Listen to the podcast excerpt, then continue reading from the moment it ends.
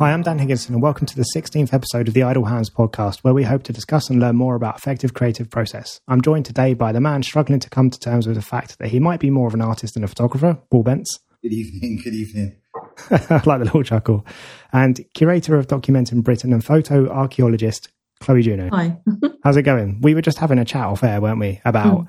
all the different hats you wear and uh, curation you do, and the fact that you used to run ex- uh, exhibitions and your current what's the photo project called? The Someone's Rubbish. So I've been taking photographs for five years, daily photos, and sharing them on Instagram. It's a bit of an addiction, actually, now, I would say. I look back at it at the moment and think, I've been doing that. It's kind of strange, um, a strange feeling, but it's grown. I think it's became addictive because it was like a jigsaw. I was starting to feel that things, images were connecting with other images. So that kind of got me hooked. How long did it take for images to start connecting? Because there must have been a bit where you had the energy just to keep going before stuff started to connect up. Um, I I would say over the last two years, I've really started to feel like it was growing into something. And and then when I also when I started to play around with um, like putting the images into grids and looking at the um, images that linked with other other images and realizing that I must have been making connections when I was outside taking photos, you know, seeing something, remembering something I photographed a few weeks back and how it might relate to that. And I actually also thinking about it, this is a little way back, but when um, the um, you have to help me out here, guys. But the big thing, Brexit, what happened in 2000 and the referendum. the referendum, yeah, yeah. yeah. Yeah. I also noticed as well so I photograph all kinds of things on the street, and I notice lots of like political leaflets, and I've just been realizing that you can sort of follow our everyday life, but also the the underbelly and the political things that are going on as well, with all the detritus that gets thrown out and like capture.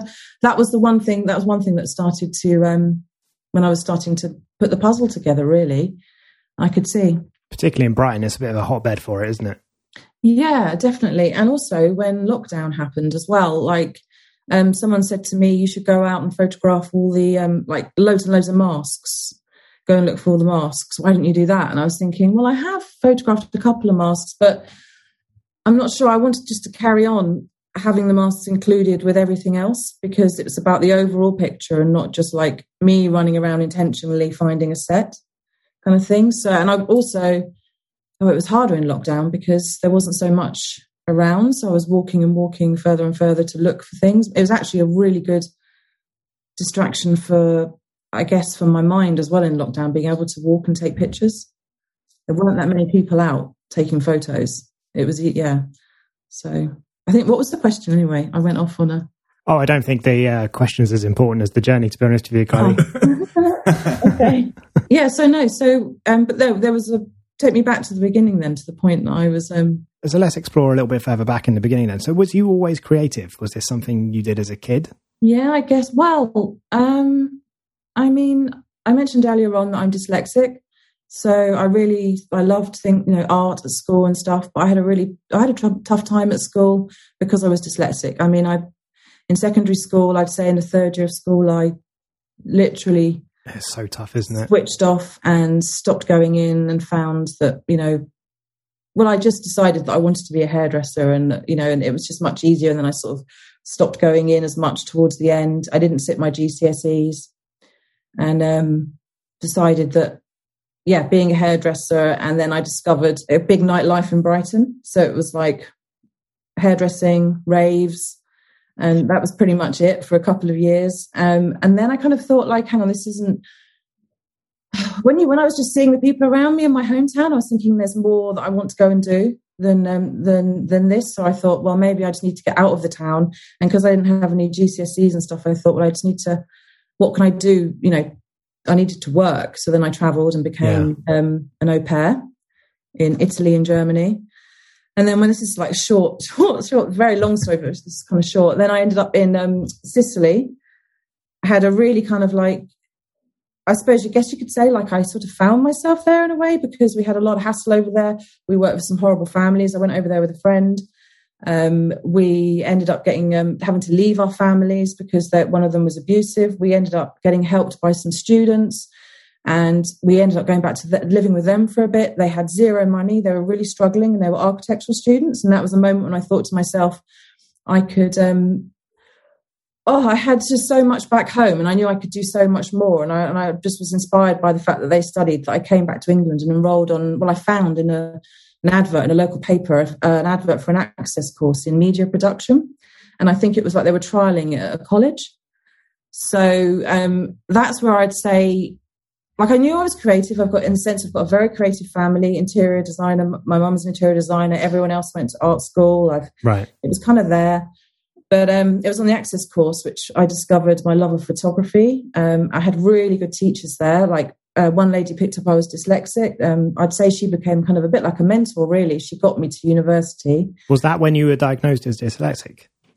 Um, at, at yeah, that point? At the Access course. So I was 20, 20, 21, yeah. Did finding out you were dyslexic feel like a, lots of puzzle pieces fitting into place? Yeah, it did. It really did. I would also say that um, like even growing up, like going to study, and then even in the work world, you're still learning and evolving as a dyslexic in the work world. I think like um, you had I had all the support, say, to get to university and college, but then as soon as I sort of went out to work on, that's another long story. But I ended up working on newspapers and picture desks and working in the corporate environment. You're then again having to reassess because years, I mean, there might be more support now for people in the workplace but there wasn't really, I'd say about 10 years ago. Well, personally for me. Yeah, my other half, Tanya, she's um she runs the art department at a school. And I think oh. the the help now that kids get, the the diagnosis that I guess the, the, three of us probably would have been missing when we were at school. Like yeah. they get that now and it's spotted really early and they're kind of oh. helped and they're giving they're given ways of coping. Mm. My daughter, she'll hate me for telling this this week. So um I can cut it out. she's she's eight, and uh, uh, we basically got a call from the school. I don't know one day last week, and we are like, oh no, oh no, and then. Like I've, I've got the fear that she might have ADHD already. Like I've seen, I've watched her grow up, and I've seen these little, just little notes to it where, but the school is on it. Like they were like, okay, we're going to basically help Rosa, and it's just a state school at the end of the road, and it's it's just amazed me how aware they were, I suppose, where for me, I didn't get diagnosed I was 40 with ADHD. Oh, which, wow. Which was like kind of like, oh my God, my whole life, you know, I, yeah. Uh, yeah, it was like real, and it's, it's helped so much. And I didn't think it would. I didn't, I, I've not taken any medication, but I, just realizing that I'm not a complete dickhead. You know, there is, there is, re- there is a reason for it. There is hope. It does when you start talking about it more. And I think um, I was saying to someone else that I work with, why don't you just tell people that that's the case, that the ADHD, like they a little bit reluctant. And I was thinking, well, sometimes it also makes, I don't know, it just kind of, it make, can make it easier for yourself and it's kind of empowering too. And people I, take more time. Yeah, I, I, definitely feel it really empowered. Yeah, it's amazing, isn't it? And I, I don't, like, I think people, um, you know, these idea of labels and, and whether they're important or whether it makes a difference to your life. I, I, am not sure. Like, do you think, do you think having the diagnosis helped or do you think, like for me, I'm not, I'm still, it helped in one way that it allowed me to realize that maybe some of the mistakes I had made growing up weren't actually to do with me. It was more to do with the way my brain works, you know, and maybe that's me as well. But, but yeah. I, I it, it's just helped me because it's, there's a great analogy of what, what it's like is that imagine you're walking through Waterloo Station and each one of those on a really busy rush hour morning and each one of those person is a thought and it's like you're walking through those and it coming at you like at a, at a thousand miles an hour and that's kind of what it's like and it, as I've got older it's, it's been much more like easier to manage but yeah. but when I when I had the diagnosis um, apparently something that all ADHD people do is smoke weed to, to manage. And I, I like I did, but yeah. I, but I never realized I was kind of self medicating uh-huh. until that point. That's mad that there's your description of all the information that you were yeah. coming at you. Yeah, it just feels yeah. like it. And, and it's your, your trust trying. And, and I was saying to my wife today, it's, it's actually maybe sometimes it's not, it's not actually being distracted. It's trying to go back to what you were doing previously. Like, so mm. I might be, you know, writing an email to somebody and then I'll get a, a notification on my phone to say that something's happened, I'll, I'll be at there and I can't, it's like really difficult to go back to what I was previously doing. Um, yeah. Oh, I need to remember to stop texting you then, Paul. For sure. I think that's the thing when I said earlier on about like um, when I've been asked to say um, present or do podcast because of my memory. I've got short-term memory dyslexia and my memory recall, and I think that always makes me so nervous because I'm like as you were just mentioning all the things that I do and my the experience. I like I sometimes I can't remember even myself what I've done. So some people might think, well, hang on a minute, like you've done all this stuff. So you know, like in certain say corporate environments, right, that can be um, confusing for people because they think, well, on one side she's doing all this stuff, so she looks like she knows, but then she can't remember, you know, the name of that feature or the maybe some of the con- contextual stuff. But on it's the the information for me kind of goes around in um, it's all busy. It's all you know. It's all there. So like I a big tumble to, dryer or something. Yeah. So, so, so you, you wear. Sorry, Chloe. You you wear um you know quite a lot. You're a photographer, curator, um, artist. Um, mm. Is there one thing that you prefer? If you were if you had to go on a desert island, would it be like would you take photography or would you take the curating? What what what's what's there's one more you know fire well, burning more brightly. I originally started wanting to, to to be like a documentary photographer like when i was at college and i graduated that's definitely what i wanted to do. Um, but then i ended up i did work experience at the guardian and um, i loved that so much like the photo editing. Um, i that kind of i took that route the desk work and then learned about editing curating and it's always been a way for me also like we are talking about the idea of having you know another job or your main job um, I guess curating and photo editing has been like my main job. And then um, while I was doing that a lot in London, it was I lost all the time to take you know work on my own projects. So I had a massive time amount of time where I didn't have yeah the time really. I wasn't picking up my camera. Um, then I stopped working at Reuters. Had some sort of a couple of years out, literally not having anything to do with photography because some of the experience in the corporate world really I just was burnt out and it kind of really burnt me. So I just actually the very thought of the photo world made my skin crawl, if I'm honest. Uh, the thing is, I always had this passion for uh, pictures of everyday life and talking to people and oral history and street research. So I ended up, um, I was temping in Brighton after working at Reuters, working in all kinds of different places. And I ended up finding an opportunity to lead an oral history project where we were we ended up actually um, interviewing lots of people who used to be in slum housing and I did lots of street photography and it ended up in a book and it was in a community studio. So it was so far removed from the corporate environment in Canary Wharf. It was absolutely like, it was almost like medicine for me.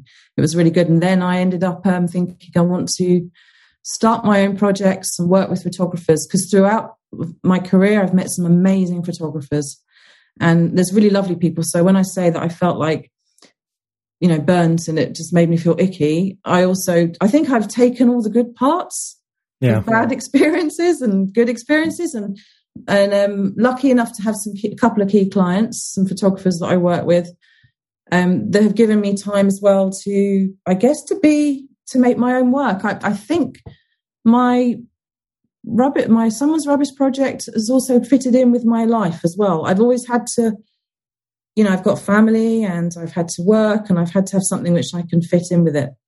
So I feel like, um, yeah. And if you say, what, what one thing would I take? I guess I love taking photographs and disappearing into that moment of um, of a picture. But then I also love talking to photographers and um, looking at their work and talking about you know a view into other people's lives through their work, and then ha- and the photographer's life and what's from comes from them to be in their work, and I love sharing and kind of um, promoting stuff too. But I think I'm, that's also drawing from my experiences in post journalism agencies. So I don't know. I guess I probably would like to to have a camera on a desert island because I could walk about mm. and just get lost taking pictures. So I think the other thing has been to earn money, but I absolutely love it too. You know, I've, I've always, I like, I'm generally very interested in other people's work. It's sort of just a feeling. Can I take you back to your picture desk days and, and ask you mm-hmm. what what was your daily job? What was it involved in? How you know? I'm really interested just to know what what that was like. Um, well, do you mean? Uh, should we go way back to? I guess. What do you mean, like the the day to day runnings of a kind of photo agency? And yeah, and Yeah. how was it quite stressful? I imagine it was quite a stressful job. Yeah, I'm imagining like the the noir movies. There's people with cigarettes and they're like arguing over the over the front Hey page. Joe, you can't. Hey, you can't put this photo in. It's, well, when I went did the work experience at the Guardian, that was really interesting because the um, it was just at the time when the picture desk was becoming digital. So this made me sound quite old, but um, so I was lucky enough, I feel, to see. Well, it wasn't lucky lucky in the sense for the photographers because they were quite sad, but their black and white darkroom was being closed down, and they were all getting they were all given these huge new like Canon digital cameras, and some of them were really embracing it, and others were feeling quite quite sad about the change.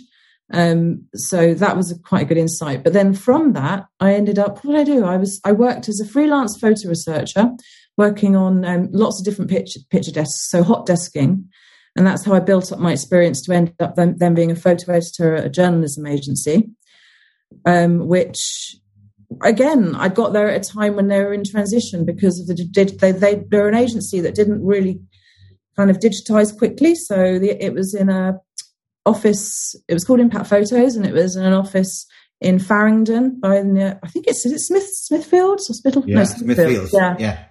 Um, and it was right at the top of this old this building. It was full of uh, you know filing cabinets full of transparencies. There was a massive light box in the middle of the room, and lots of pegs where they were probably um, years ago. Like there would be orders like picture desks and newspapers and magazines would order photos, and there'd be a bit like menu cards stuck there, and you'd have to all the researchers would have to go through all the files. But my job there was to look to be kind of like a photographer liaison manager type person, photo editing features, selling features, taking features to newspapers and magazines, like bodies of work that photographers had done over like long form projects for like 10 or 15 years and try and sell them. Um, I guess the way photo features are sold now, it's slightly different. But it was one thing I would say. It was what I loved about working in the independent journalism agencies. It was really kind of um, you'd go out meet photographers, you could have your own kind of music on. Um, it was a buzzy atmosphere. It was felt like a sort of. Um, it just felt like a. It was very busy and it was fast paced, but I was definitely there at a time when it was just changing. So it was struggling as well because it hadn't digitized as fast as say some of the other agencies.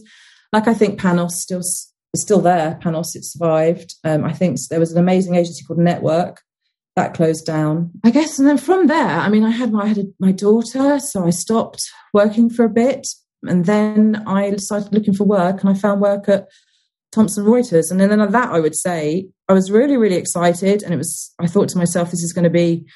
You know, when you work really hard um, in an industry and you think, right, this is like a real. Se- I, got, I became global pictures manager, and I was like, this is really senior. And but for me, it felt quite cold because um, the I just found myself at a desk with huge screens, no interaction with with people, not in the same way, not with photographers. Right.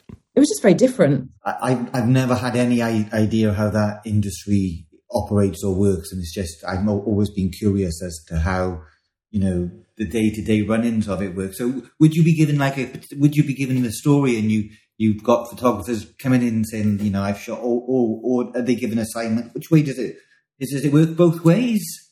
Well, this is the thing, I suppose. Like, um, I've worked on the side where I've worked in the agency. We created assignments, so we would commission photographers to go out and make work if we knew that um, potentially it was acquired by people. Um, then I've, as I mentioned earlier, I would um, photographers would submit features, and I would assess them, and then potentially see if I could sell them. So I'd go and try and sell them to people. Um, yeah, so I've worked sort of full circle, really. Do you think having that experience has helped you in terms of, of presenting your own and work and, and getting it out to various media outlets? I suppose does, does it give you that knowledge of how that system runs? Yeah, I would say so. It has done. I for, for my personal project, um, Someone's Rubbish, it's slightly different because it's not. Um, it's a documentary long form project, and I wouldn't say it's kind of like a sort of. I worked in um, photojournalism and news. It's not really that kind of. It could be used as a feature, but Mhm. people have been placing it more as like documentary, a visual artist, this, you know. So I've something else at the moment where I'm thinking, where do I place what I'm doing. So I'm just decided, I've decided not to think about it too much with, with someone's rubbish, just to keep working on it. But yeah, I would say it has given me, yes, it has helped me. It has given me lots of knowledge, you know, for my work as, um, you say, Chloe Juno Hack, creative consultant, working with photographers. Um, I've got one client who I make um, photo books with. So we've been doing self publishing. We, we submit his work um, globally to festivals, newspapers, magazines. We're making um, two interactive web documentaries, and I'm editing all the photos for those. So I've been for the last two years going to interactive um, web doc festivals and conferences in Bristol, learning about that kind of stuff. So I think that all my photo editing days years ago, yeah, no, it has. It's all um, it's all been useful. You work with lots of photographers. Like, is it, is it different the relationship? You you have different relationships with different types of photographers or yeah i mean i'd say one person i've worked with for a very long time is alan Gignoux for Gignoux photos so he's been like somebody i've worked with for the last five years i would say and um, then i work with yeah different ones on small projects um, you know like if they've got one small a photo essay they want some advice on or then i work with arts organizations sometimes and that project i mentioned in brighton and then i was involved in the i was a trustee on the gallery in Brighton, which I've stopped doing now, which I'm quite relieved.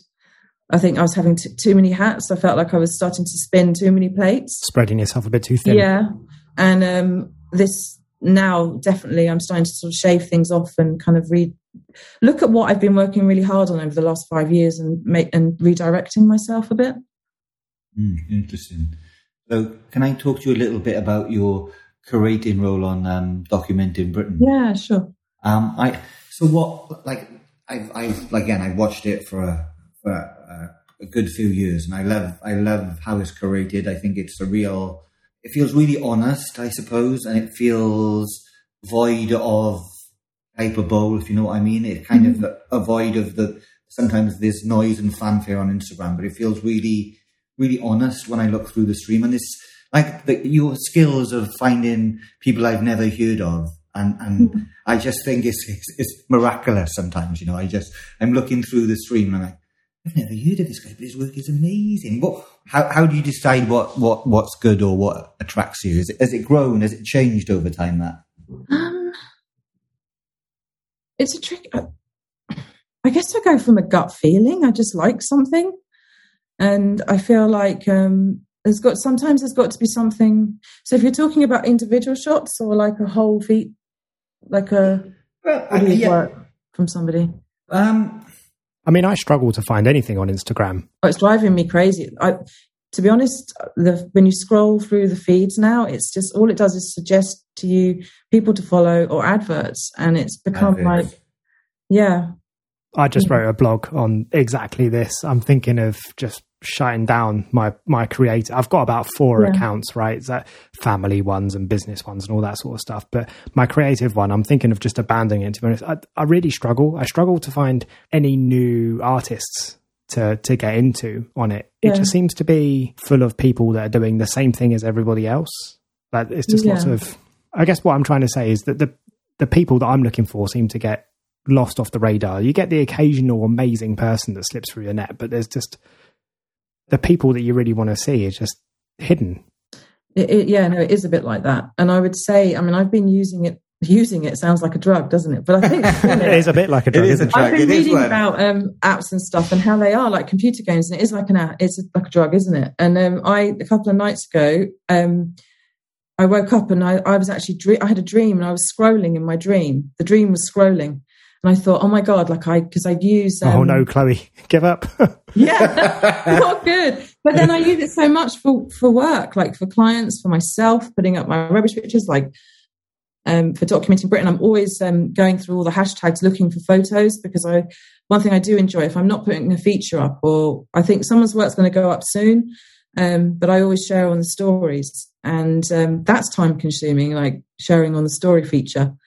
Um, but yeah, no, dreaming of scrolling is not a good sign. No, it's it? not. and um, it, I would say it, I, I really, I feel like it's changed. I really enjoyed using it. Um, about I think the last maybe over lockdown, I feel like I've sort of got fallen out of got a funny feeling about social media in general. I yes. went off Twitter as well. There's some horrible oh, Twitter and can be awful. Yeah, it can be really evil, can't it? Yeah, really evil photo. Some of the stuff that people and people really. Um, I wonder if how many people really know each other that kind of lash out on there or debate and. Oh, zero of them. Yeah. None of them have got anything interesting to say, and mm. they got no experience. It's it's just incredible, isn't it? You see people going at each other's faces. I just, yeah, I, I don't know. I've I've got a sore spot at the moment for for social For media. sure. yeah. Get but hobby on horse the running. plus side, it can be really um like one of my someone was saying to me about um how much I've been using Instagram and stuff for my work, and you know, how, is it a good thing? And I was like, well, I've got like you know, it's going to be. I've got some people who are buying my work privately through spotting it on there. You know, big grids that curators that I don't know how I would have necessarily got the work in front of them if I hadn't been sharing my work somewhere like that. I've um like I'm talking to you guys, and that's because you've spotted me doing work on there. Lots of things have happened through my presence on these apps that I'm grumbling about. Um, and when I um one of the things I noticed really picked up on when I discovered when I first ever well, it was actually a friend of mine that said to me, Chloe, use Instagram about five years ago. I went on there and I discovered that because I'd stopped working in London, a lot of my work contacts are all on there. And and then I kind of thought to myself, hang on a minute, my old like years ago when I used to work on picture desks, you needed like a contacts book to get a job, like as a photo editor. They'd say to you, like, what photography, Right. what photographers do you know? What editors do you know? Blah blah blah. And you'd have to work hard on on hot desking or getting to know all those people before you had your like book. I was, I've still got my leather bound contacts book. Like it's Oh, amazing. I was really proud of it because it got me my, my first job. Yeah. But then I looked at Instagram and thought, ah, they're all in there. And I haven't been working for a while. So it kind of, it was interesting to sort of see how you could sort of reconnect Mm. via that. And that's when I started taking photos and other photographers were like, oh, hi, Chloe, it's you. I remember you. And oh, yeah, that, that picture. And I started chatting again. So it's, it's fun. There's a, has a positive side, doesn't it? How's your process changed over time? Because it sounds like you've had so many different experiences. I'm I'm really intrigued how that's changed your view of the world. What's what's changed as time's gone on In what sense? For in the way that you the see way that I things? see things. Yeah, the way you make work, the way that, that I suppose, how has your how has your practice evolved over time? Is that what you're saying, Dan? Yeah, yeah. That's a thank you, Paul. That's a way more eloquent way of of putting it. So, as as in taking photos, me, Mhm. Mm. um, I guess that when I first was, so I used did commissions and stuff for museums and things, and I used to actually use like medium format cameras and thirty five millimeters. My Someone's Rubbish project is all done on mobile phones because um, when I actually first started it, I had to, I was struggling with money and had to sell a couple of cameras, and um, I was quite stressed. I remember thinking, I really want to take pictures, and this I think I've this is on some blog interview somewhere. I mentioned this before, and it's a funny one. It might make me sound a bit strange, but at the time I was stressing about not being able to, you know, go out and take work on a project I didn't actually have the right kit. But um, Brighton bus ca- uh, buses were running a campaign saying your phone is your ticket, and there was these big posters everywhere. And I just started using Instagram, and I started thinking, my phone is my ticket, and I was taking pictures, and then maybe it's just like dyslexic connections. I'm not sure, but I started thinking, yeah, actually is. And I just thought I can do, I can start doing some projects with my phone, the camera on there. So I say if my practice has changed or evolved, I think it's I've got I got less worried about equipment and not having the right kit and not having um, you know, and then I, I wasn't I kind of completely let go of what it is to, they tell you that you has you have to be a photographer and what a photographer has to um yeah, you, all the rules.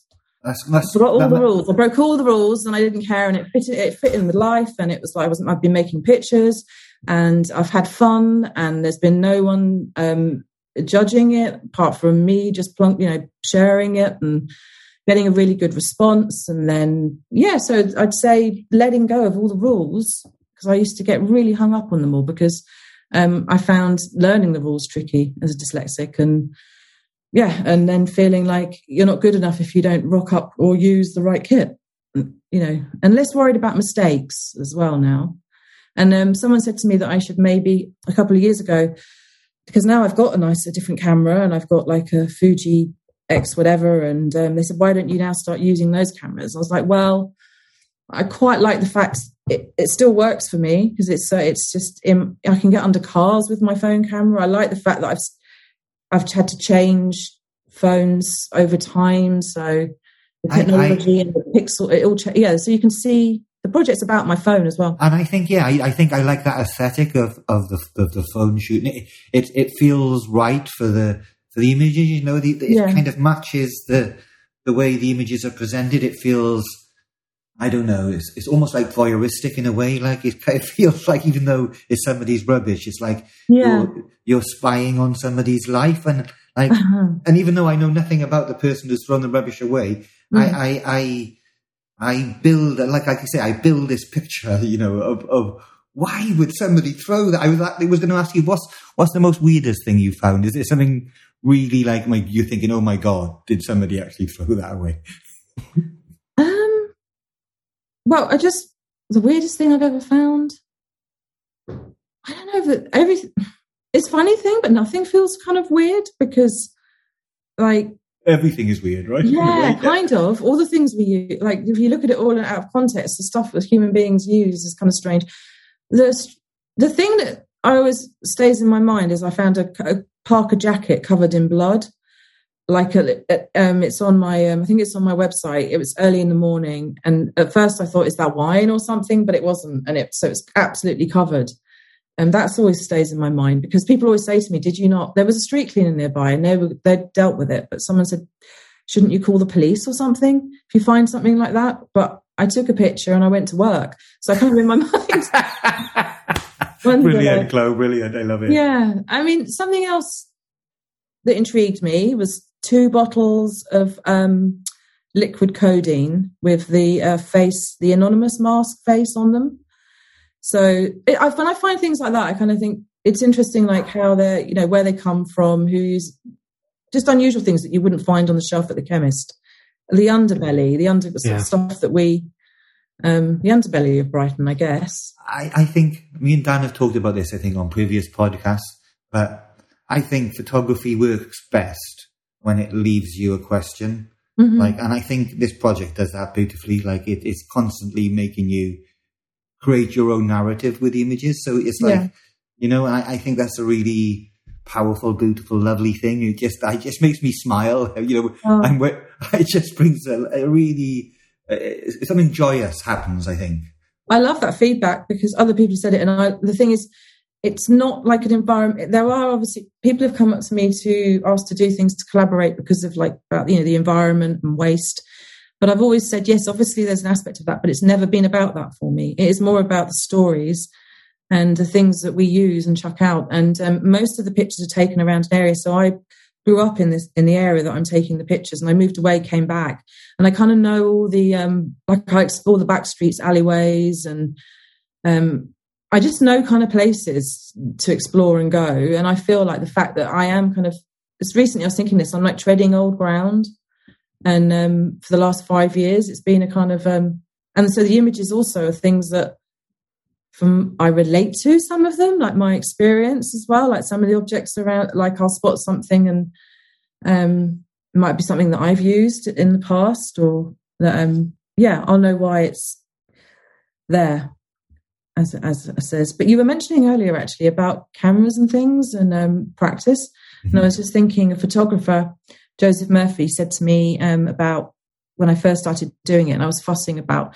oh cameras and things, and he just said, just look through your um, the square of your um, Apple, you know, your camera phone.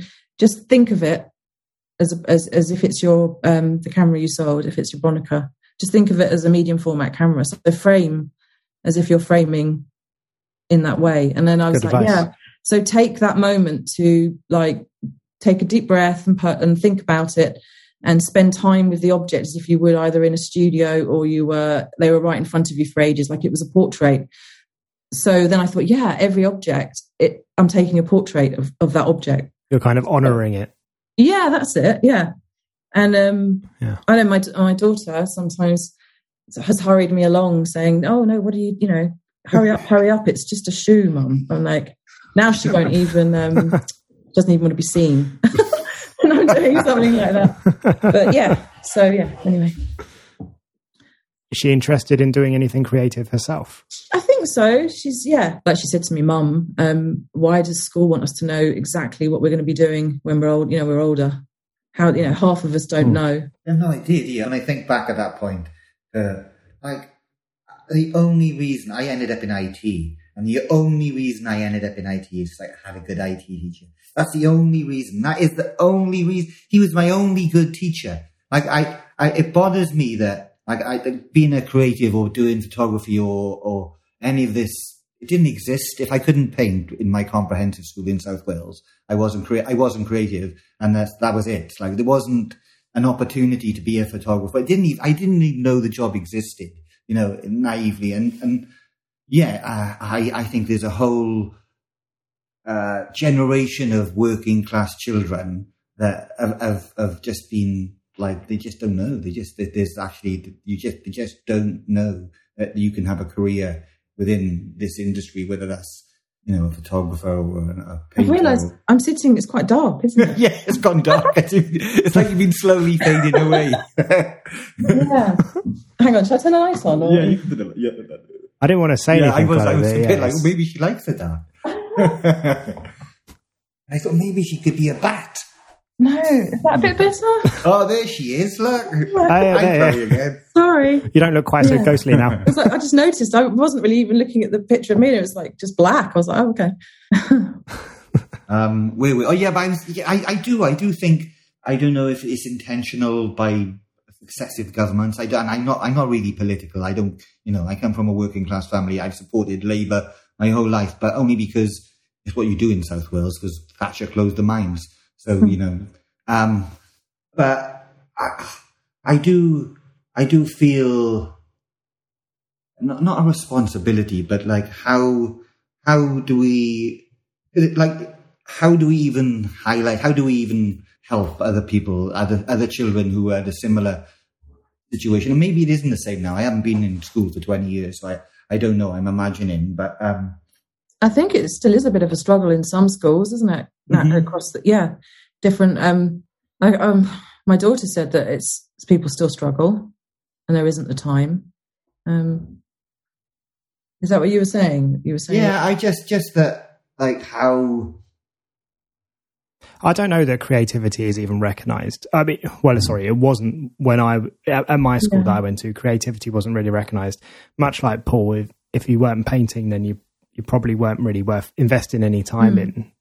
I, I mean, I was kind of lucky they run a photography course, and that's what I did in sixth form. But that's kind of a another story. But but I do think things are changing now. They recognize the kids now.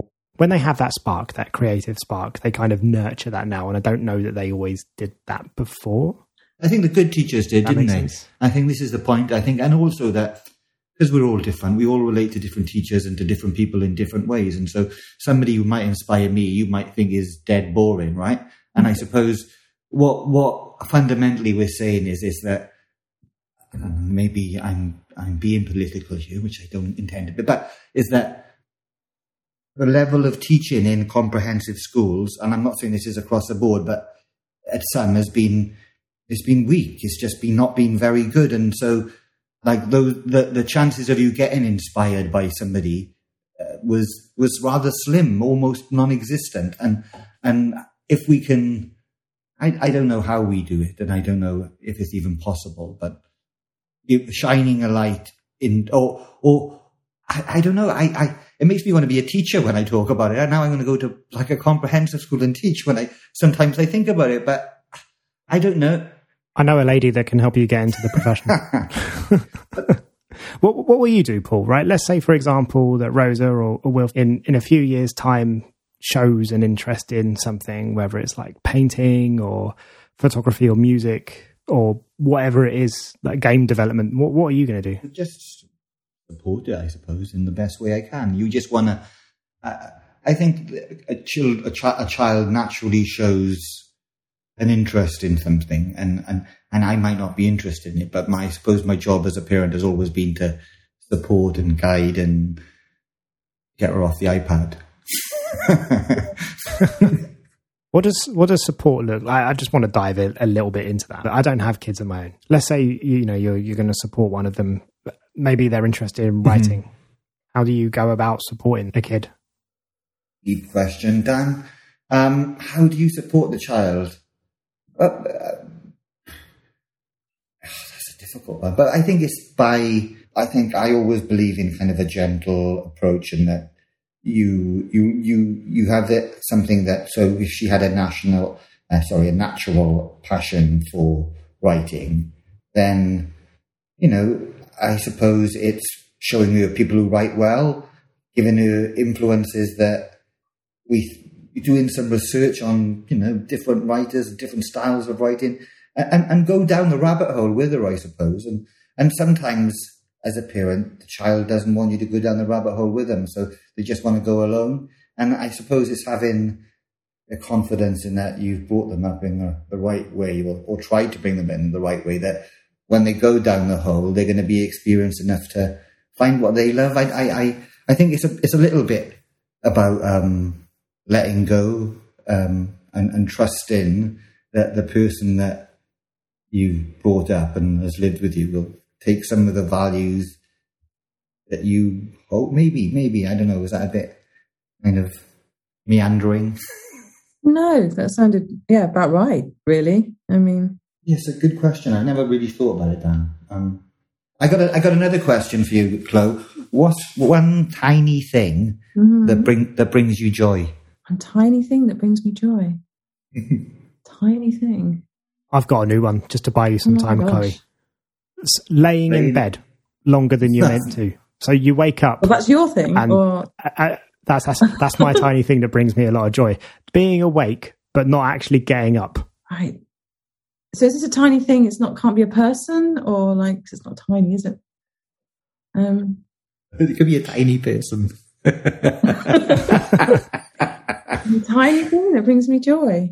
There's yeah. lots of things that Paul's one the joy. other day was his um, socks. I like I like it when everybody's left the house and I'm in the mm. house on my own, and it's just there's no, just no, no. I can just hear the dishwasher going, eh. but I like that. Oh, you mean things like that? Okay, so I think I love swimming, and um, I love it when I'm in the pool and there's no one else in there, and it's just I can just float in the middle, and it's just me, and I make sure that the oh, water oh, is like totally. It? It's just feels still. That's a tiny thing that brings me joy. yeah, that's amazing, isn't it? Oh, that's a great one. I love that as well. It's really meditative, yeah, isn't it? Like you just sort definitely. of you watch the you watch the sides of the walls going past. It's nice in a pool. but also sort of... in the sea, when um, in the evening in Brighton, if you go into the sea when there's hardly any, there's no one in the water, and it's one of those nights where it's like a pink sky and the sea's totally still, and you you feel like you're the only one in the sea, and it's that same moment where you're just it's a moment of stillness. I think. Mm, yeah, that's good. Getting in the sea at night. Um, just at oh, I don't know. I've I've seen Jaws, Chloe. That sounds terrifying. it's lovely in the summer, not in the winter. In the summer because you get to see you get to look onto the Brighton beach as well, and it's like mostly the remnants of people having barbecues, and yeah, it's just one of those. That's a tiny thing. Yeah, but mm-hmm. that's really nice. I mean, I I still don't fancy doing it, not without like a chainmail suit or yeah. or something like an armed guard on a boat just to pull me out just in case. Hmm. Is that something you ask everybody? Your tiny thing that. Yeah, and we've we've started doing it recently, haven't we, Dan? Because we always find um, what, what did you, use to describe it then? It's, it's like a softener, isn't it? Like you, you, you find a true, you, you, we're, we're delving a little bit into your brain with it. Yeah, you are. I think the yeah. thing is, is me and, me and Paul are more interested in uh-huh. the person than, than their yeah. work. And by understanding mm-hmm. you, I feel like I get a better insight to why you might do certain mm-hmm. things, right? Yeah, yeah they seem like silly little questions on the surface, but I think getting an understanding of a person, I don't know, I think it changes their work. I do as well. I, I think, and I think because because we live in this digital age where we all we like we've been forced to connect digitally over the last eighteen months, but even before that, I think it's very rare that you'd pick up the phone to speak to somebody. You usually send them a text and say, "Hey, Joe, do you want to come and meet me here?" Or and, and I feel like we've lost this art of conversation and that you know I, think I, I, me and my wife were talking about apparently some of the people who work with her, the children, not the children, the children that work with her, but some of the associates that work with her, they just really struggle with conversation and like they'd be out at a bar and they're you know they're all sat there and they're just all scrolling through their phones and like yeah.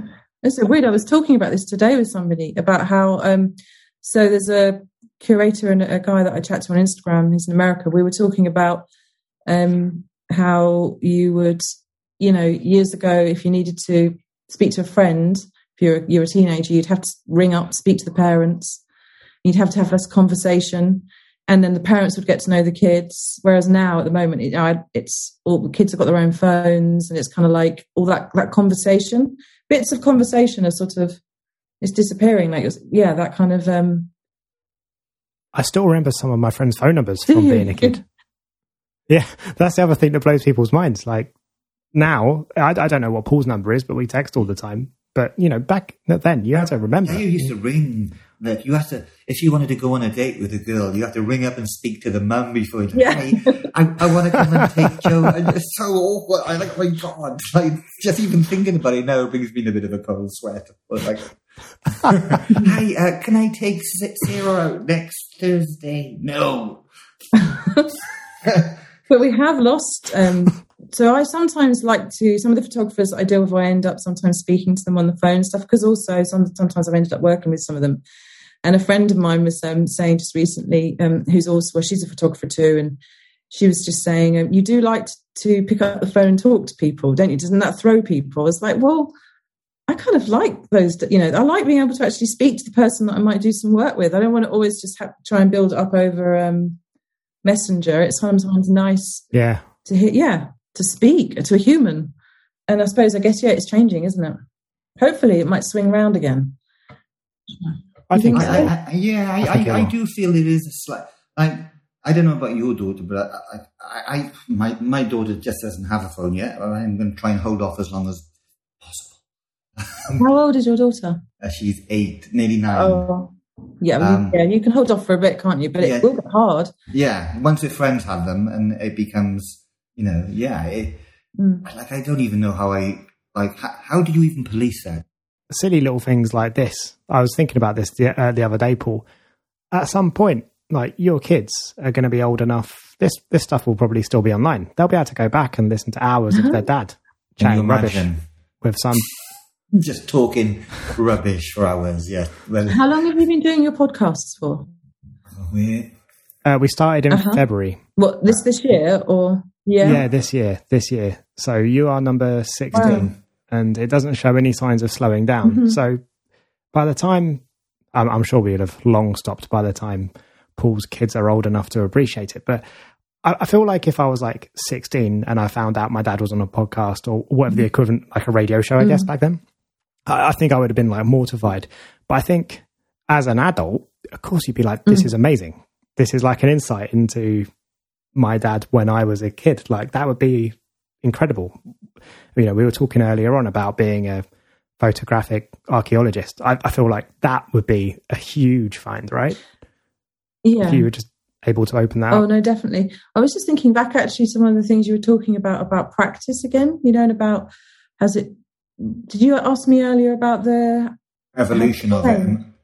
Yeah. Yeah, I, yeah. One thing I would like to, I think it's a bit of an insight into taking the, my photos and stuff is I've had quite a bit of a challenging time for personal reasons over the last four or five years.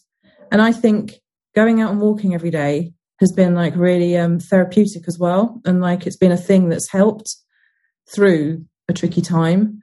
And um, oh, every time I felt really a bit low, I would be out there. I'd think, right, let's go for a walk. Let's go and explore, explore, explore, take photos. So when I look at all my photos and look at the picture, I can almost, I can see all I of can, that in the background of it, which no one else will know, but I know. I can relate to that so much. I think yeah. walking, walking is, mm. and it's like meditation where you're, you know, you're fo- so focused on what you're looking for and, and this idea of looking that you kind of yeah. tune out all, all the other extraneous noise, and it, and, and it, it, just allows just allows you to be completely oblivious to like the, you know to everything. You're just in in this Linford Christie call it tunnel vision, and and this yeah. you know that idea. You are. I, I, you are right, and it's it's it's. I, I I too. I think without it, I would have lost my mind. I think it it has mm-hmm. saved me uh, multiple times in my life. Photography, I think, and that that that is a really powerful thing as well, though, isn't it? That, that yeah, it, can, it, it really it, is. And I don't think any of the other work that I've ever done before, when I did the um, oral history project, or I worked in factories or with museums, that that was definitely like project based, but this is definitely I can yeah. It, there's something else going on with me when I've been taking the pictures. I suppose that's what I'm saying. Mm-hmm. Yeah, and, and, and I think that's like you said, that's really personal and it's very private to you. Mm. Uh, but uh, do you think do you think that'll like do you think that'll even bleed into the images when you when you come to finally say, okay, this project's finished. This is the selection of images I've made. Do you think subconsciously you would be choosing images that like have resonated some way or they're all like within a 20 minute walk of your house well it's interesting you say that because um, i've got there's a curator that wants to work with me and she wants to she's proposing to put on a show I, it was meant to be maybe this year but when, not in photo london but when photo london happens and she was we were looking at my work and thinking of different strands and themes and then I started to, um, when she was sort of talking about it, I was thinking, actually, there's just a bit more to it. So I need to give this some thought, um, mm. just a bit more thought. Or whether it's just like that personal thing is just something that I know and that's just been part of do you good, think, something that's been good for me through doing do you think. By, like, because of how much you reveal of, of, of the personal issues that, that ran um, in parallel to the project, mm-hmm. do, you, do you think um, by being vulnerable and, and expressing that some way, maybe in the writing that goes along with the project or, you know, how you present the images. Does this, I, I was, the question I suppose is, does the vulnerability of, of you being honest about the experience that you've gone through during the time you've made the project make the work resonate more? And maybe. I guess, I suppose, if I did have the confidence to share like how I was feeling throughout the last four years or something, four five years. it Maybe. I don't. Yeah, it might do. I'm, i guess I don't feel. I won't going to really go into it all now, but mm-hmm. I sort of shared a bit with you guys now. Sort of. Yeah. So it was been on my mind after speaking with the curator. Really, just because you just when you're taking a step back uh, from something that you've done so intensely, and then also realizing because it's long form, it's you sort of realize a bit about yourself in that time as well. Right it's almost a bit yeah, cathartic. which I guess lots of photographers, you know, yeah, their work can be. How long? Yeah. How long? How much longer would you think you'd be shooting the project for? Is there an end date on it, or you? Is it something that'll run forever? You know, well, I don't know. You could be you could be sixty four. You know, going exactly. into little a Zimmer oh. frame. Yeah, exactly. a Zimmer frame and a claw. One of them. um, no, I think I still want, I'm still carrying on doing it, so I don't know. I've, I've, had people say to me in the past, "You should end it now, stop it now, move on, do something else." This is other photographers um, saying, you know, you'll get known just for doing that, blah blah blah. But I was just like, well, I, it just makes me really happy still, and I really like as long as I've got my cat, the phone, the camera there, and I spot something, and it brings me like an element of joy. Why do I have to stop it? You know yes, I, I, do know that I want to get the work out there and seen. I want to make a book. I'm going to probably, I think I've got, I'm starting to look at making a zine um, to put out there. So I guess, you know, maybe, yeah, I don't, I don't know. It's a question that people ask. People assume that you should stop things um, because there's sometimes that's like a natural thing. I guess if I feel like, if I stop having fun and it stops bringing me that joy, of just exploring, Absolutely. then maybe that's when I'll stop. Life might change in a way that, um, yeah, in a way that I have to stop. Who knows? That's super interesting you say that. Me and Paul did an episode some time ago. I was trying to start a project. I've never really done projects yeah. before. It's something that I needed mm-hmm. to do to like progress, but I hadn't really ever done it. And me and Paul were talking through projects at that time. And I think that was the conclusion we came to was like, I kept saying, how do I know mm. when it's mm. done? hadn't even started yet. I don't know why I was immediately leaping to how do I know? Just, just couldn't couldn't wait to be finished. And and I think that was that was what we came to, right, Paul? Is like there's the moment it stops being yeah. fun. The moment you don't want to do it anymore, fundamentally, stop. right? Is the moment you you you're taking a picture and you're thinking, oh God, not another tampon. Or... yeah.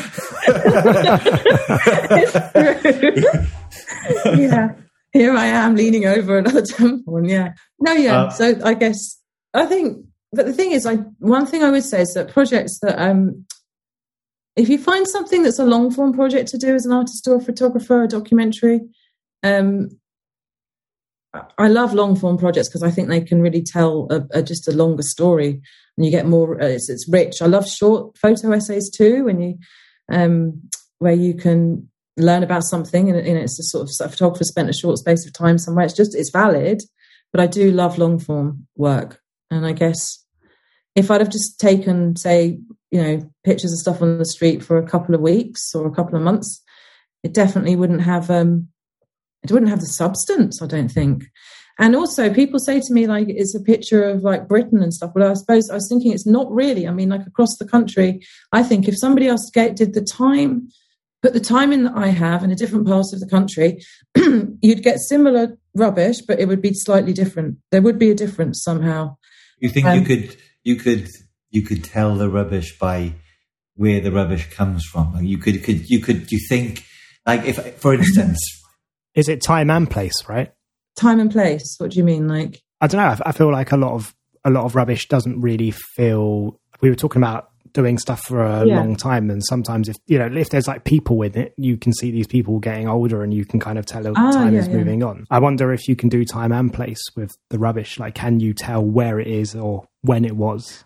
I, well, you can date my work through, like I mentioned about um, you know, referendums and um, mm. different political things that are happening and newspapers of date dates and times. Yeah, you can um, time and place definitely. So if someone um, was to um, I don't know. I'm just using Bradford as an example because I'm always talking to a photographer called John Bolloten, so he's in the, in my mind for some reason. But he's always sharing lots of pictures of because he walks a lot too um, to get the work to get the pictures the work that he does. He does puts a lot of time in, and I'm just imagining if he was to sort of like focus in on rubbish in Bradford, I think it would look different if you put the time in. I think, uh, you know, the odd sort of pizza boxes and bottles and bits and bobs over a few weeks, or you know, might, it just could look like any part of Britain.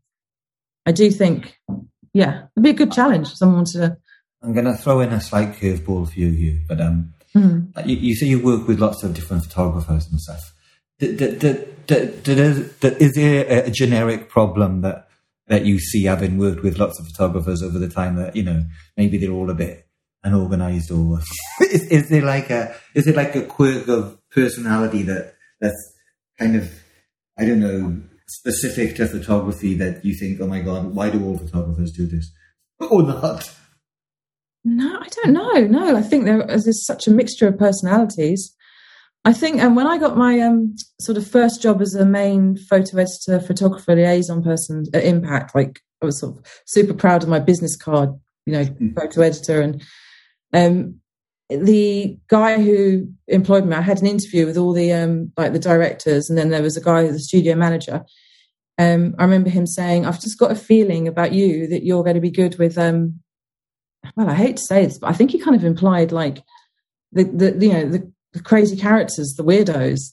Um, some of them are all right. His words were because he said, "I haven't got time for these photographers. Some of them are all right. Some of them, you know, are easy. Some of them edit their work well, and some of them want to spend hours talking to, talking to you for ages. Some of them, he goes, but I think you've got. I think you'll be able to deal with them.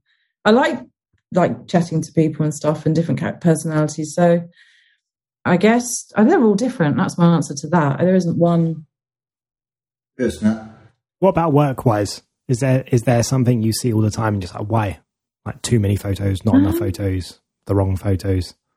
I think one thing I would say is that I think a lot of photographers, you get ones who are really like super confident and have like seem to have massive, massive sort of yeah, just bound loads of confidence and will just submit loads of pictures and think they're great.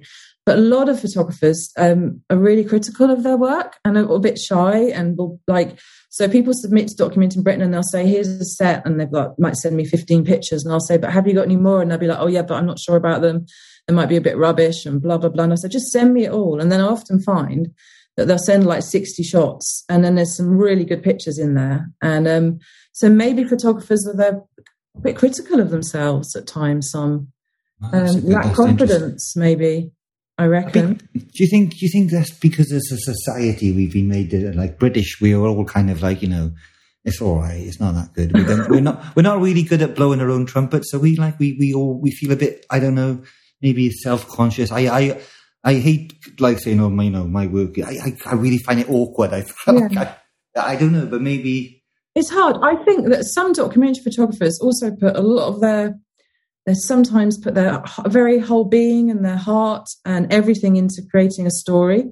And um, they kind of maybe feel maybe sensitive protective a bit nervous of what's or sometimes just not even really seeing something that somebody else might see in some of the shots. I remember editing someone's work and they were like i just wouldn't have seen seen what you're seeing. I it's like i guess i mean i i quite shy myself like with this curator she said to me put together a, like a grid chloe and i suddenly realized that i was turning into the photographers that i'm talking about i kind of like oh my god i know my work really well but his three shots.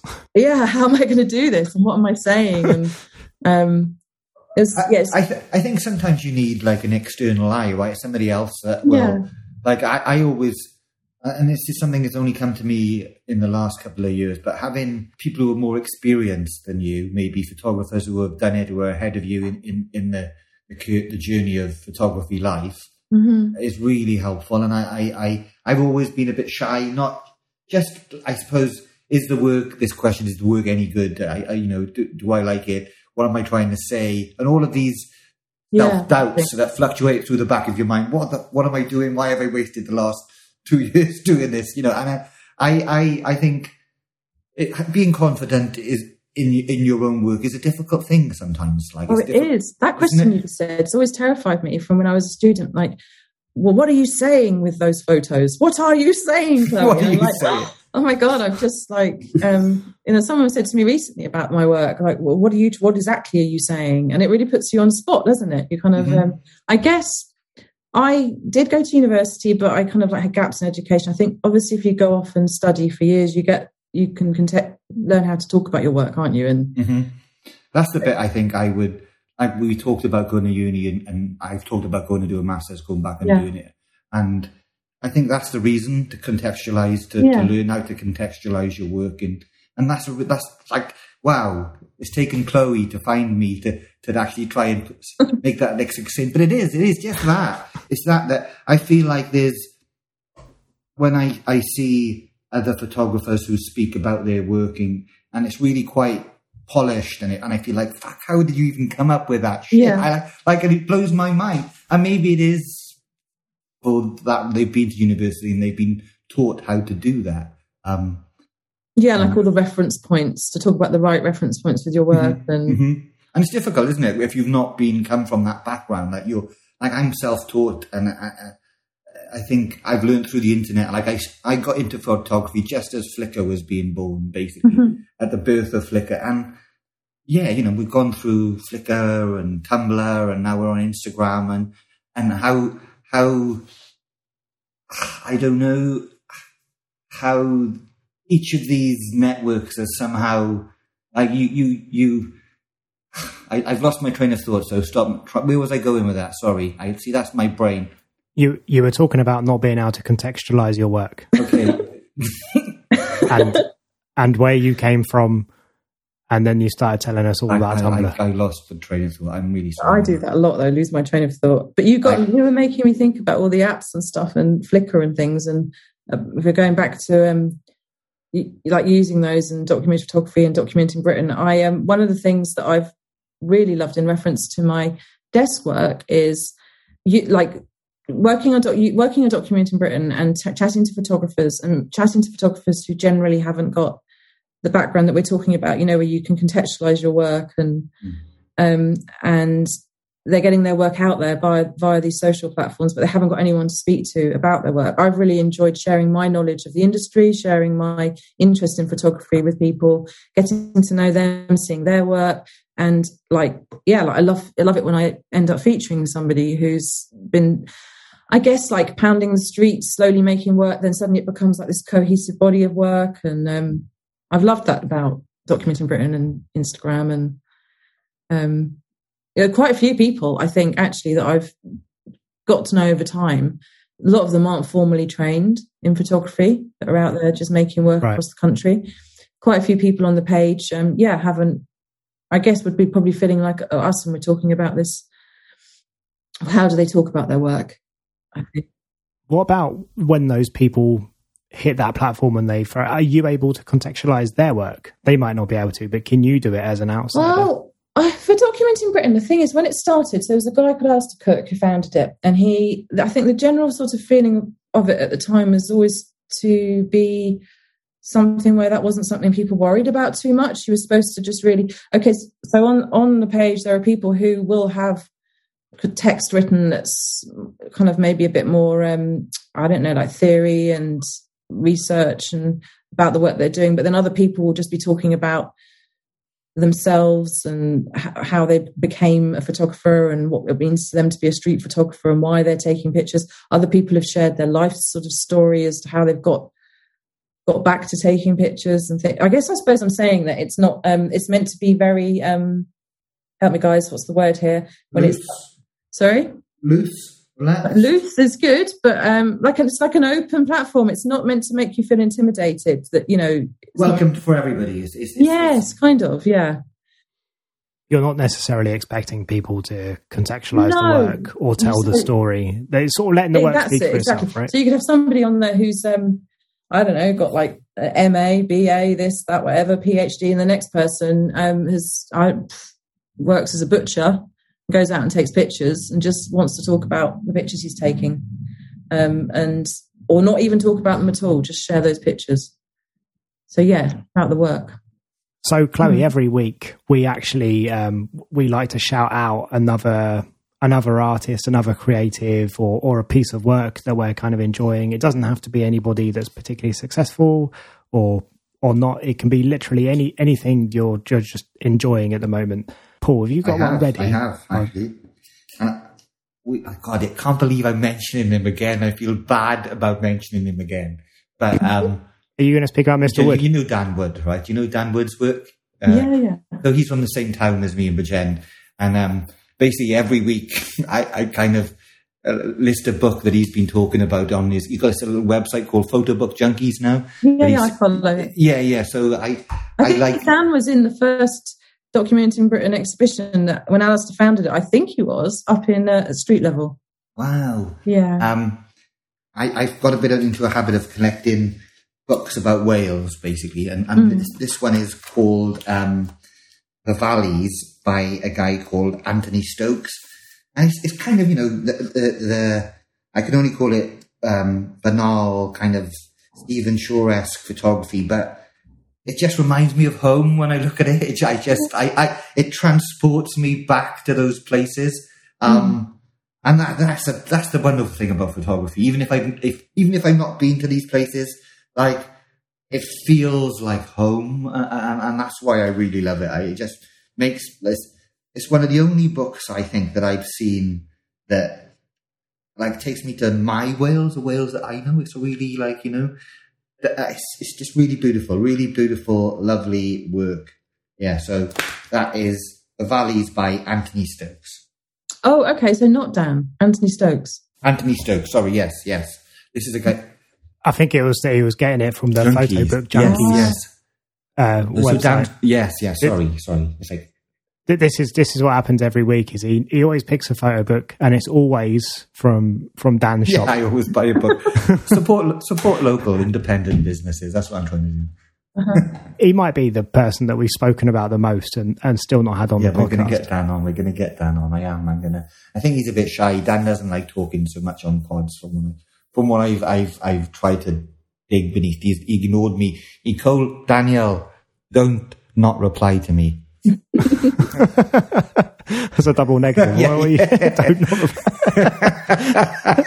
it is, it is. He's like, gotcha.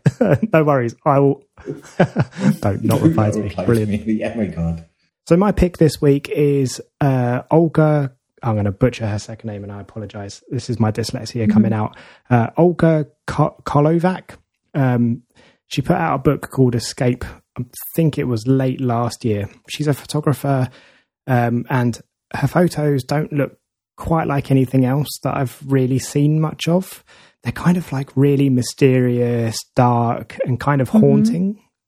Mm-hmm. Everything kind of slides up or down or across the image. It's just really, really mm. enchanting. But I just, they really evoke a mood.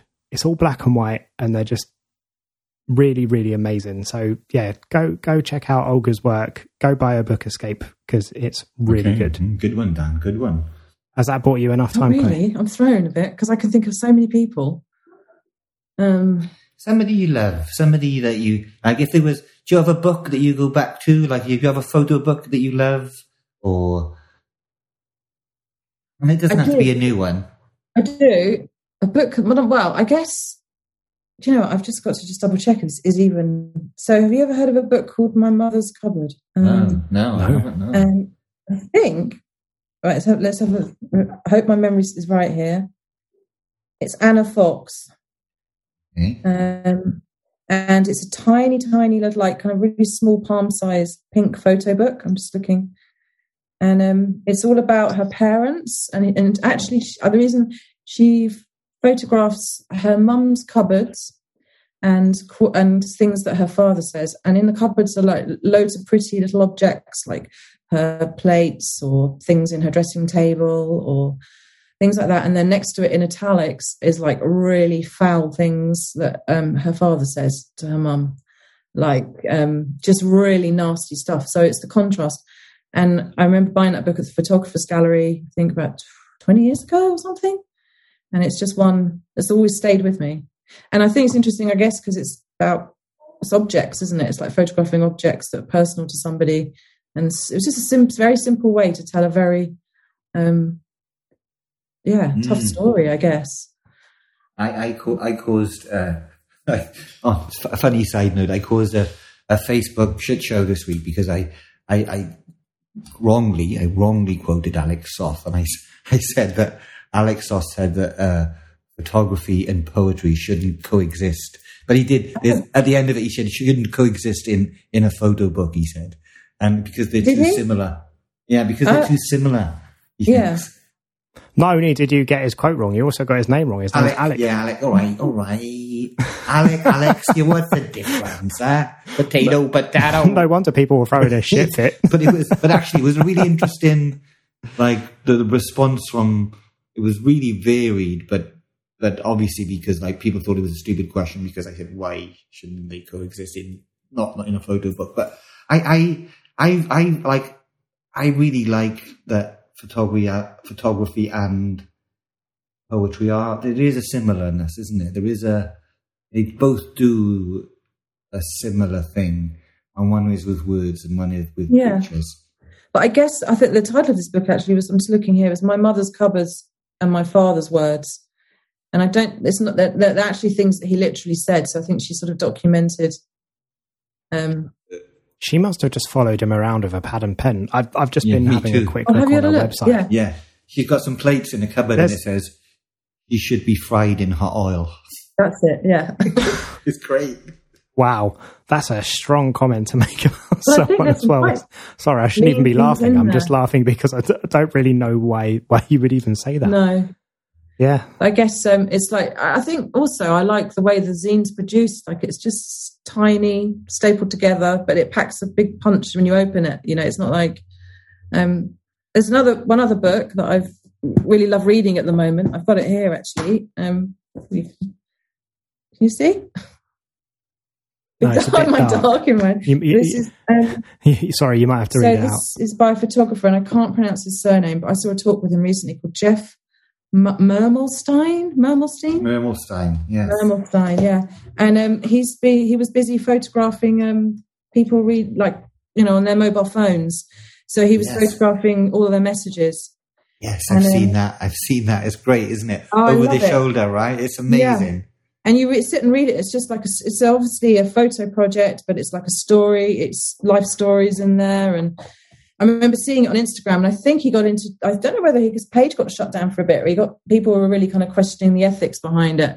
But I remember thinking it's really clever, like as a document of our time. It, I think it is really Yeah. I think clever. it's really clever too. I think uh, it's really smart. Just- I don't know how you get away with it though, because Nico, um, oh, sorry, it wasn't Nico, it was Luke, Luke Saxon, um, Chloe. I, I don't think we were actually recording at the time. Um, Chloe also knows Luke. Luke was telling us a few weeks back that someone actually punched him on the street for allegedly taking a photo. He he didn't even take the photo. Um, they they said that he he'd taken a photo of some guy's girlfriend and got a black eye for it. God knows what would happen if someone caught you taking a photo of the text messages that you're sending to your drug dealer. Yeah. Do you know what I mean? Like, I don't know how he did it either. I, don't guess. Um, well, he didn't really talk when I um, listened to his talk. He didn't really talk too much about actually how he did it. Um, but gingerly. yeah, interesting. You would imagine. I mean, if someone was leaning over your shoulder, I guess he zoomed in a bit because the pictures are a little bit. They're not super sharp. Um, Yeah. but no, that's something. That's a book that I love. Again, it's uh, objects, I guess. It's like really interesting, Hmm. isn't it? definitely. And uh, for another shout out to a photographer, someone's work who I really like um, is I've been following somebody called Nik Roche. Um, yes, yeah. yes. The budgie is it the budgie one? yeah, Yeah, yeah, yeah. I think yeah, his yeah. works. Um, I think he's one to watch. Like his works, yes, again, story driven and really beautiful, but very intense. Um, that's someone else's work I've been following. There's loads, really. I mean, I was again. I remember I said to you earlier, my recall. I'm on the spot. Yeah. An embarrassment of riches. Yeah. It was, um, No, well, you've you've gone from not being sure to having three We're- so we're- far. So, so I've, I think I spoiled I, the I choice. just kind of like listening to you, um, Chloe. Carry on, carry on. Give me some more. Well, I'll have to set up a little group chat. You can just spoon feed us the uh, the impressive stuff that you're finding, because Lord knows I can't find it. oh, oh gosh, on um, like you mean on, on Instagram or the the people that are there or Just interesting people that you've Yeah. found. well, so, someone you might know of. Um, do you follows Easeby Stefan Byrom? No, uh, no. no. No, Um, I love his work. He's up north, and again, um, yeah, follow him, Stefan Byrom, Eas- Easeby. He's on there. Just beautiful use of um, his eye for color. It's just great. I got one more question for you. I was going to ask earlier and I forgot. And the line between street photography and documentary photography, because I, I, I spent about 10 years being like the first thing I that appealed to me in photography was being out on the street and taking pictures of candidly of, of things that I found interesting, whether that was people or buildings or whatever. But in in the last couple of years, I think I've tried or I don't know, tried is wrong, but yeah, tried to be more documentary photographer where it's much more honest and mm. less candid. And if I was taking a portrait, I'd spend the time to chat with the person instead of just taking the picture. And I mm. think something that me and Dan have talked about is something happens when you switch from being a candid street photographer to being a more documentary photographer. And, and that's the intent. And, and do you think, do you think when you look at street photography and documentary photography, the one has more, and not power is the wrong word, but one that connects more, I suppose, is what I'm looking, is the question. And uh, because I, I, I'll be honest with you, I, I felt as, as a street photographer that it got a bit boring, that I was doing what everybody else was doing, that it was, and I know there's, there's a few like that outliers that are really unique and have an incredible, but, but if you look at Instagram as a, as a whole, it kind of, a lot of the work seems to be replicated is, is kind and this street repeat, this thing that, have you seen street repeat? That's an amazing, like, No, it- is that a page? yeah, so street repeat It's a good basically is basically the things that street photographers do that are the same. So they'll pick a theme like you know a street photographer th- looking through a hole, and then she'll sh- other people have shot the same thing, and it's it's Yeah. really good. It's really she's like in Holland. I can't think of the name Street of the girl. I'm Yeah, but it's up. really good.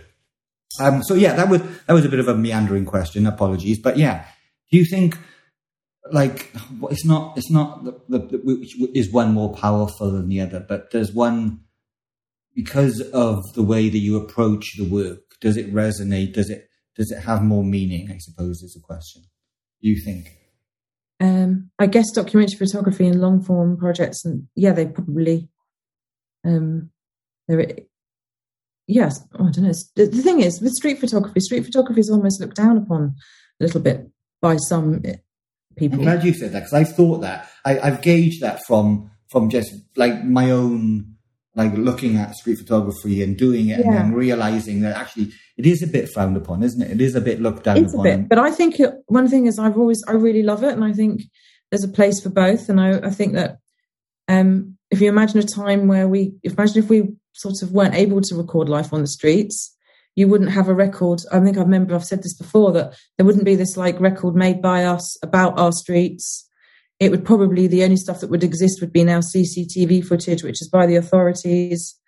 And so street photography, certain types of street photography, definitely it shouldn't be looked down upon or frowned upon. It's, uh, yeah, it's, I love street photography, really. Um, I guess I, you're saying that one's doc, documentary photography and in, like more in depth storytelling.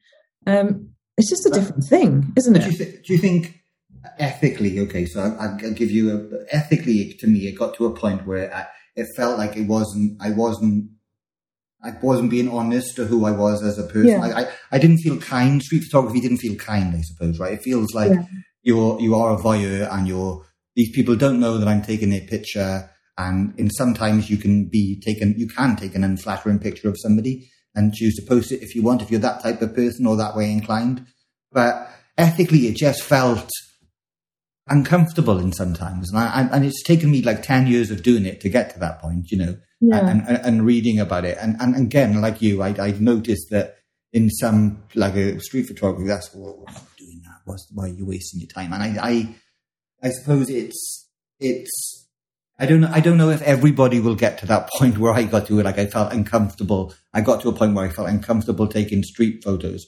Whereas when I moved to a slightly more documentary based approach, that those worries about ethics and it felt more felt more honest and I felt more connected to the work as as myself. Like I, I'm spending the time willing to have a conversation with these people and and, yeah. and and some days I go out without the camera and I just chat to people. Like, and they, think I was a bit weird. Like, but yeah. I think there's something from that experience of of of of that, and it's it's it's a minor, it's a it's such a minor tweak, right? And it's just the difference between intent and having the ability to stop and talk to somebody versus I'm just going to take your picture. I'm just going to.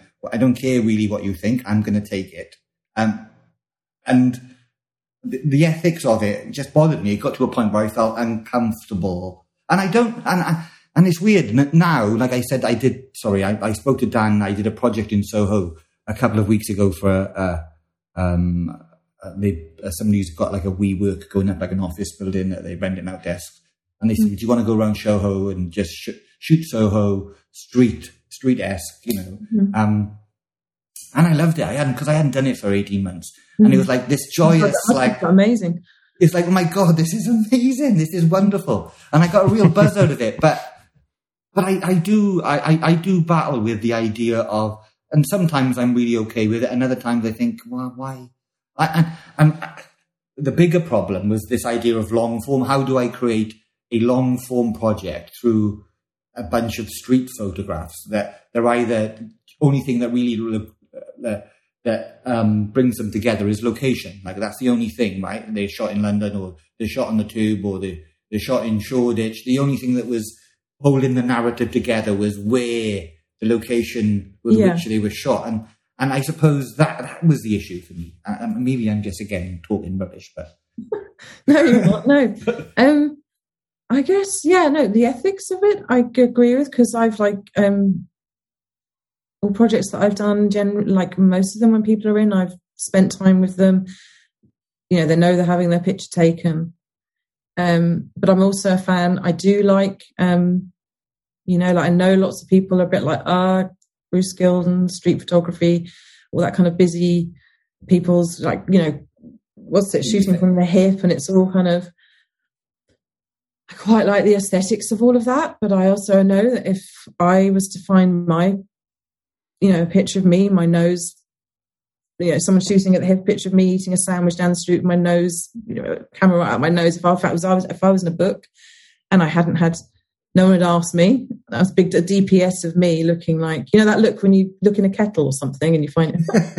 yeah, yeah, yeah. and in fact, there's a couple of street photographers in Brighton. I remember saying to one of them, um, Nick, I was like, not Nick, this is different Nick, but I was like, um, I knew that he was taking pictures on Queen's Road for a few months, and I was working near there, and I said, I do not want to um, see myself like I was aware was like when I was hurting up and down with bags and stuff, but like no, no, no, quick, quick. You're looking out yeah, could um, end up in one. So no, it's yeah, the ethics of it. I um, if you feel uncomfortable doing it as a photographer, then I guess you shouldn't Do it, right? do it.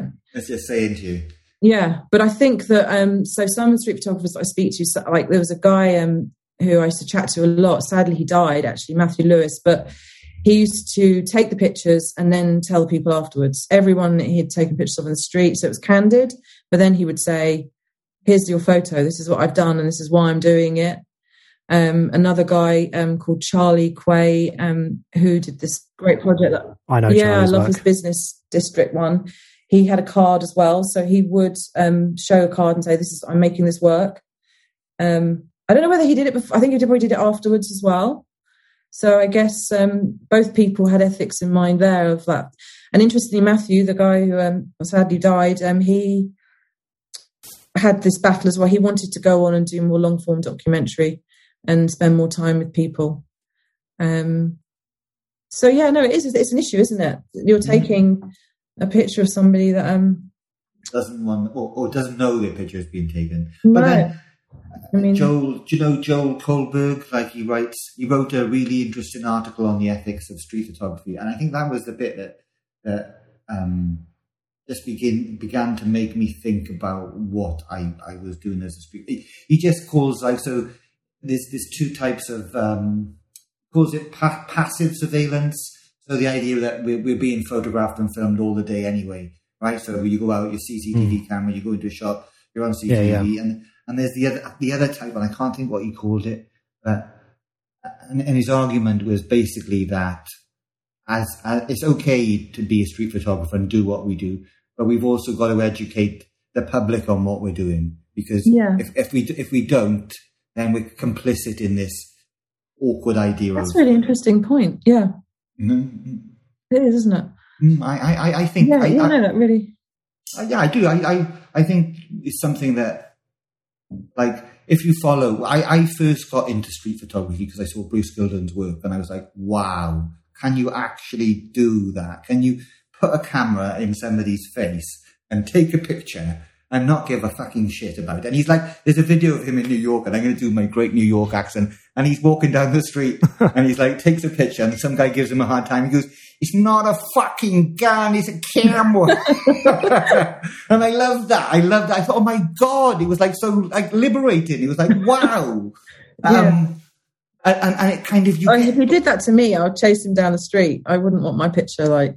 You know that guy got punched a bunch. I don't know Has if he he did. punched? I don't know if he would though, because he's so like, he's like, he owns the space that he walks in, right? He feels like, you know, I don't know. There's so many guns floating around in America. I don't think it matters how intimidating or confident you are. There's going to be somebody that's more intimidating or more but, you, confident but don't you you, think right? that's amazing, even considering how many guns there are in America, that he has that abrasive, like, I, I this is, it's, it's New a bit like Bern- it's a bit like Bernadette Yeah. saying we talked to an artist called Berni um last this week actually um, Last week. and it's about that that uh, what's the word I'm looking for? You know, the the, the commitment to believe in what The, the the motivation, drive, the drive. yeah, to drive the bus through and and still do the work, even though like at any moment you could be shot. I think that's kind of a, a I mean, I'm saying this with like no experience to back it up, but I don't know. For me, I think it's just like intent, Mhm. right? It's it's what what are you actually trying to do? What are you trying to say? And then it, I guess it just depends how it falls out from there. And maybe you're a Charlie Kwai type guy where you're leaping out at people with like a like a proper fishing jacket on, full of flashes and stuff, and just jamming a camera in someone's face, or or maybe. Or maybe you're doing something a bit more softly. I don't know if softly. does, would Charlie wear one of those jackets? I don't know if he would. Do they still exist? I've I've seen a video of him doing one? it in bright orange. Oh, yeah, Oh wow! I don't know. I don't know. Um, it wasn't a long video, but it was it was just him leaping out at people in like the I think it was like London Yeah. city centre, corralling people across a pavement like this with with a flash in one hand and a camera in the other. Very Bruce Gilden esque. Definitely Um, maybe it was skill, just for though. show. Maybe it's it like was, not everybody achieves those that type of. It, no. Yeah, no. that's uh, I guess that's that's like again that's a better way of putting what I was trying to say. I think it totally depends on what your intention is, and I don't know that one's right and one's wrong. I agree. I think it just de- it just depends what, what Yeah. you're trying to say. Agreed. There are people out there that recall brutal death metal, and there are other people that record really, really nice jazz, and you know they're both music, they're both expressions that you might not like one of them, but they, they they're allowed to exist. right. It doesn't it doesn't matter whether or not you like it. Someone out That's there does. true. Um, a few years ago, I was sitting in um, a coffee shop in Brighton, and there's like it's um, there's a road. So the so basically the seats are like street level. So you're kind of like sitting in the ba- a bit on a bit kind of like under the ground a bit. So the, on the street you can just sort of see down on people. And I was sitting with my laptop Right. editing stuff, actually editing um, street photography and things for something, working in a cafe. And um, I turned around and then there was a guy kneeling on the, the floor in the window with his camera, like right in, at me. And my immediate response was literally, I told him to fuck, fuck off, kind of thing, and waved my hand at him. And then I thought, oh look, I'm editing street photography, and, and, like, and he's there with a camera. And you're in a street Yeah. photograph. And I thought to myself, I either look like um, you know, stylish coffee, you know, drinking coffee in a cafe, or like some odd, you know, uh, oddball character that street photographers find. like, generally, they think, "Oh, that's an interesting person. Let's take a picture of them." But um, yeah, he just scurried off. And the thing was, is like if he'd have come back and said, "You know, I've just taken this picture," or like, who knows? I think it's the scurrying off. That's the Yeah. problem. Yeah, it's a scurry, isn't it? It is. It is all in. it is all in, in like how you behave Yeah. before and after, right? Like if, and that's what I mean. I think, and I think, I suppose it's just being honest to yourself and true to who you are as a person, and hopefully that like will show in your work. Like that's that's kind of what you're trying to do, right? Is trying to trying to uh, in, in a cryptic, sometimes confusing, disorientating, maybe even way, like visually to show who who Chloe Juno is, who Daniel Higginson is, and who I am by the images we make. I think that's what we're all trying to do, right? And and trying to get through. It's confusing this world, right? It's complicated. It's not straightforward, and it it's not black and white. It's it's, it's shades of. Yeah, no, you're right. And then with um, the, I think photographing the rubbish is also a bit of a release for me. Like I kind of like I've always spotted details and things ever since I was tiny, and I think um, now I found this thing where I can just so if I spot something, oh, I can take a picture of it because I've spotted it. Well, and it sort of it's kind of like helps, yeah, just say making sense of the world. Um, maybe that's what I've been sort of doing in a way, in a weird way. I think that's a beautiful place to to end today's podcast. Thank you everybody for listening. I'll try and link everything in the show notes. Obviously, go and check out Chloe Juno's work uh, on on Instagram and and definitely check out documenting Britain and go, go and buy a print. Remind me, was the, the print was draw yeah, draw art? Is that cool. it? Draw art. Go go and buy some prints and check back in with us next week. Who, who are we talking to next week, Paul? Uh, Do you remember? Roman, It's Roman, the right? One, I think. So next week we'll be talking to Roman. yeah. So uh, he's going to love the fact that you've ended this with a not, not even a French accent, just like a, One of those. a marginally French noise. Well, nice to meet you both. Thank Thank you very much. Really lovely to meet you. Really Thank you. Thank you, it. Chloe. Really